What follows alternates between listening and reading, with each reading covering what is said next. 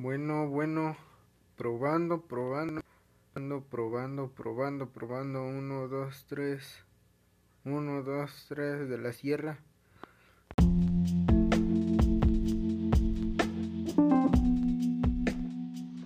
Les habla el alumno Irving Garzón y les hablaré sobre la globalización en nuestra vida cotidiana.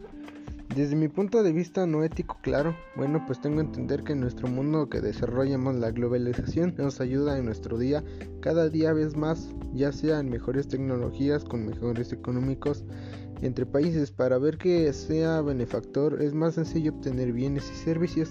En nuestro aspecto económico a nivel global tenemos que el uso de las tecnologías frecuentes en el transporte, las telecomunicaciones y la producción, puesto que las aplicaciones políticas económicas liberales como la reducción para el ingreso de productos extranjeros en empresas, las tecnologías, hacer uso de ellas en nuestra vida actual hace lo que sería el uso del celular en comunicaciones e interactuando con el mundo.